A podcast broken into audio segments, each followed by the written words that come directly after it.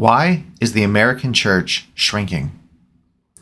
American Catholics are becoming increasingly alarmed as once overflowing parishes find their pews emptying, their pulpits shared with other churches, and their college age kids abandoning the faith in unprecedented numbers. Why is this happening, and what can we do about it?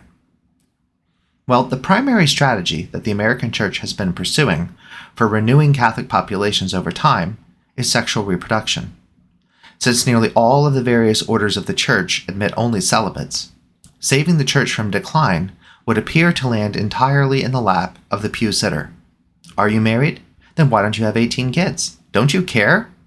Of course, even if you have all those kids and then send them to college, we hear over and again that infernal percentage, 80%, who abandon the faith during their college years. Well, you don't renew populations on a 20% sexual reproductive rate. So, what is to be done?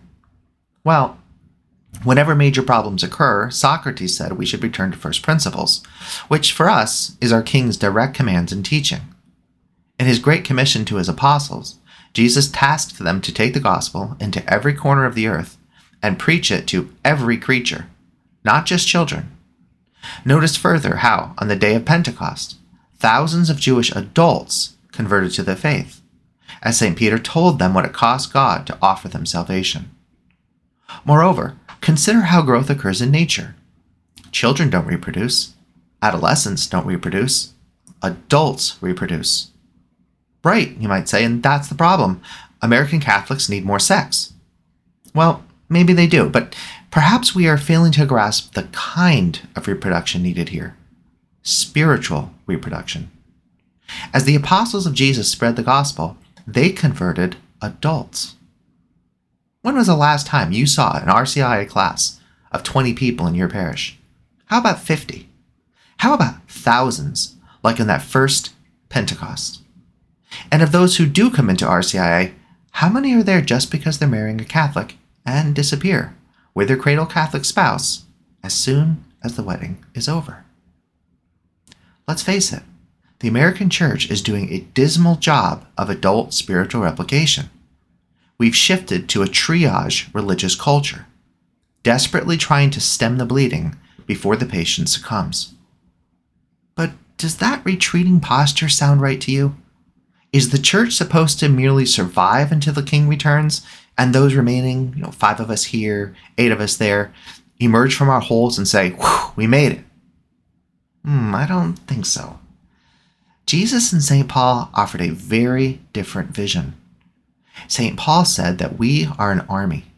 In theology, we call the church in the world the church militant. St. Paul explained that we are at war not with our human neighbors, but with the demonic, who seek to maintain their ideological and spiritual dominion over the human race.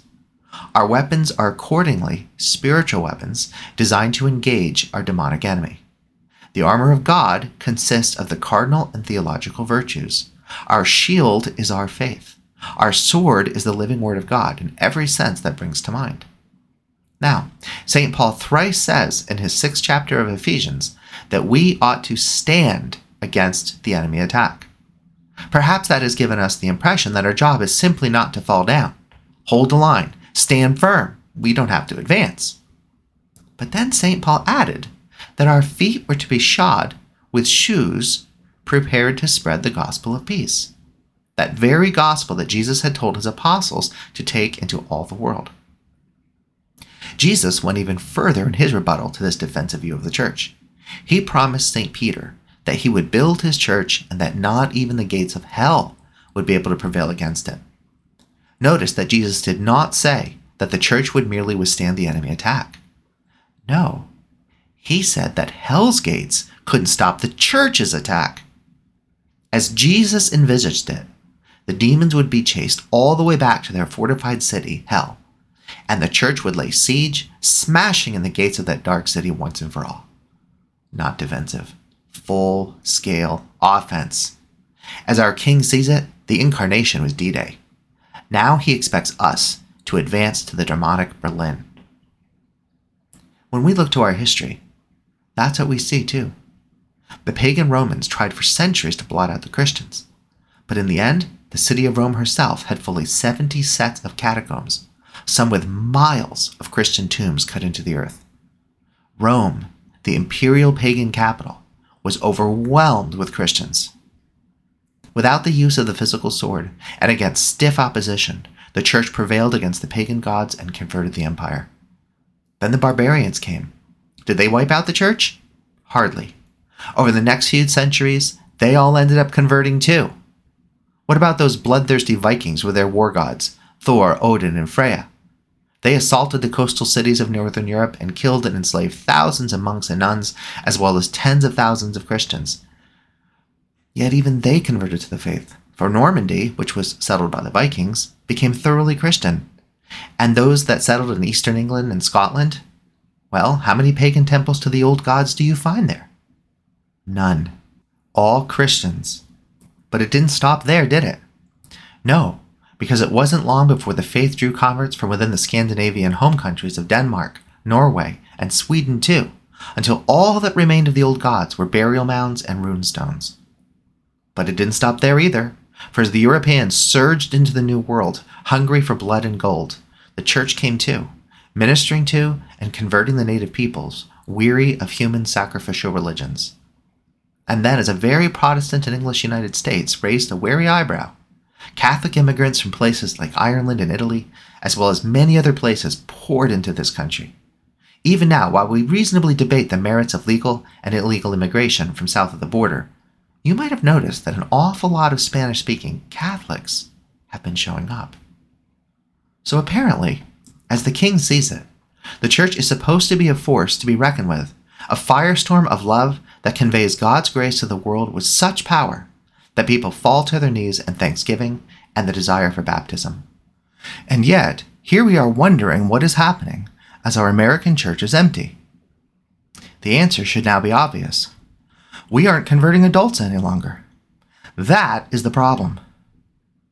While there are many quick fixes and sales schools gimmicks currently appearing on the Catholic market, the only genuine way to birth new adults into the faith is through spiritual reproduction. Remember, children cannot bear young. Only mature adults can bear and rear the young. So, how does one become spiritually mature? How does spiritual growth actually work? St. John offered us a glimpse of how spiritual growth functions by dividing it into three stages. In the first stage, spiritual children, the newbies are awestruck that God loves them and forgives them their sins. In the second stage, spiritual young men, our fledglings have left the nest because they have fed deeply on the Word of God and are now so strong that the demons cannot overcome them. Why? Because they have fully established the divine armor of intellectual, moral, and theological virtue. They have accordingly defeated the devil and his power, sin, in their lives. Can you say that about yourself? But that second stage is only preparatory for the final stage spiritual fathers and mothers. Parents replicate themselves into the world. St. John says that spiritual replicators are people who, quote, know the one who is from the beginning. In other words, they know God as he is in himself, an eternal community of reciprocally loving divine persons, perfectly embodying the truth, the good, and the beautiful. And they have modeled their own lives and their material gifts according to this divine pattern, creating and entering into human communities of love, just as God is himself a perfect love community. In fulfilling the greatest commandment, they cannot but see God's love spill over into their fulfilling the second greatest. Love always begets love. The divine love thus pours through them into the world to their neighbors, who see radiant human lovers of all that is good and noble in the world. For when God makes the saint, he does not unmake the man. The spiritual parent draws unbelievers toward the faith because his love is magnetic. The spiritual parent encourages, nurtures, and builds up his fellow believers in the first two stages of spiritual growth, using his gifts to bring them too to the full stature of human enrichment in Christ.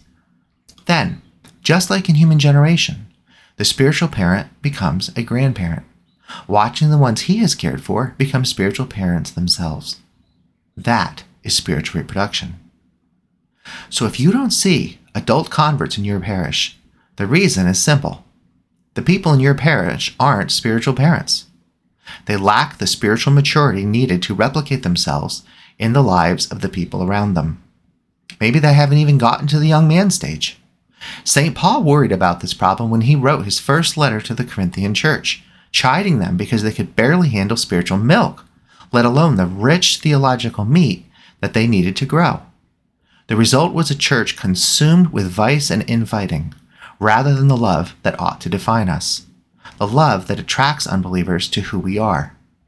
St. Paul penned 1 Corinthians 13, that wonder of a chapter on love, to that infantile church. Apparently, 1 Corinthians 13 is milk because that's all they could handle, the basics. Can't you just learn to love one another as God loves each one of you? By the time St. Paul wrote his second letter to Corinth, things had begun to improve. So, how are we doing? Or let's put it to ourselves directly how are you doing? How am I doing? Are we becoming the sorts of people so filled with the love of God that people around us are drawn in? Are we replicating ourselves? Maybe you will object that replication and conversion is the job of the priest. I mean, what do we pay him for after all? This objection gets everything backwards. Your priest is nothing but a chef. That's right. According to St. Paul's explanation of the role of the clergy in Ephesians 4 11 through 16, your priest is a chef and a builder. Let's look closely at what St. Paul says. Quote, and he gave some as apostles, some as prophets, some as evangelists, and some as pastors and teachers, for the equipping of the saints for the work of the ministry, for the building up of the body of Christ, until we all attain to the unity of the faith and of the knowledge of the Son of God, to a mature man, to the measure of the stature which belongs to the fullness of Christ. As a result, we are no longer to be children tossed here and there by waves and carried about by every wind of doctrine, by the trickery of people, by craftiness and deceitful scheming. But, speaking the truth in love, we are to grow up in all aspects into Him who is the head, that is, Christ, from whom the whole body, being fitted and held together by what every joint supplies, according to the proper working of each individual part, causes the growth of the body for the building up of itself in love. So, according to St. Paul, your bishop and priest are not responsible for the work of the ministry. Your priest isn't your minister, you are. He is supposed to be feeding you as your spiritual chef, equipping you both sacramentally and intellectually and morally. Sacraments in teaching, sacraments in teaching, sacraments in teaching. That is the apostolic mission. They feed us they build us up to full maturity so that we, the people, the saints in Ephesians 4, might perform the work of ministry, replicating ourselves through love. The saints' works of ministry are all the ways in which the Holy Spirit has gifted each one of us with different talents and capabilities that we can use to love one another, both within and without the church. Christ is the head, we are his body. We are Christ's hands, we are his eyes, we are his feet. If we don't grow up and use our talents in love, then Christ cannot get anywhere because he has no feet. If we don't grow up and mature into full spiritual parents, Jesus won't have lips with which to speak either, nor will he have hands to reach out to those in need or to heal the sick. The people around us cannot see Jesus unless we become Jesus. We, the pew sitters, are the ministers, his body. It is up to us, not the priest, to take the gospel of love to our neighbors by living exemplary lives and speaking truth in love. When we do that, we grow. When we do that, others grow. When we do that, we fill pews. And when we fill all the pews, then yes, I guess we will have to remember how to build churches. And that's our unsettled mind question for today from your very own friendly philosopher, Dr. Jeffrey Tiel. For lots more, come visit me at questionsfromtheunsettledmind.com or at jeffreytiel.com. That's J E F F R E Y T I E L.com.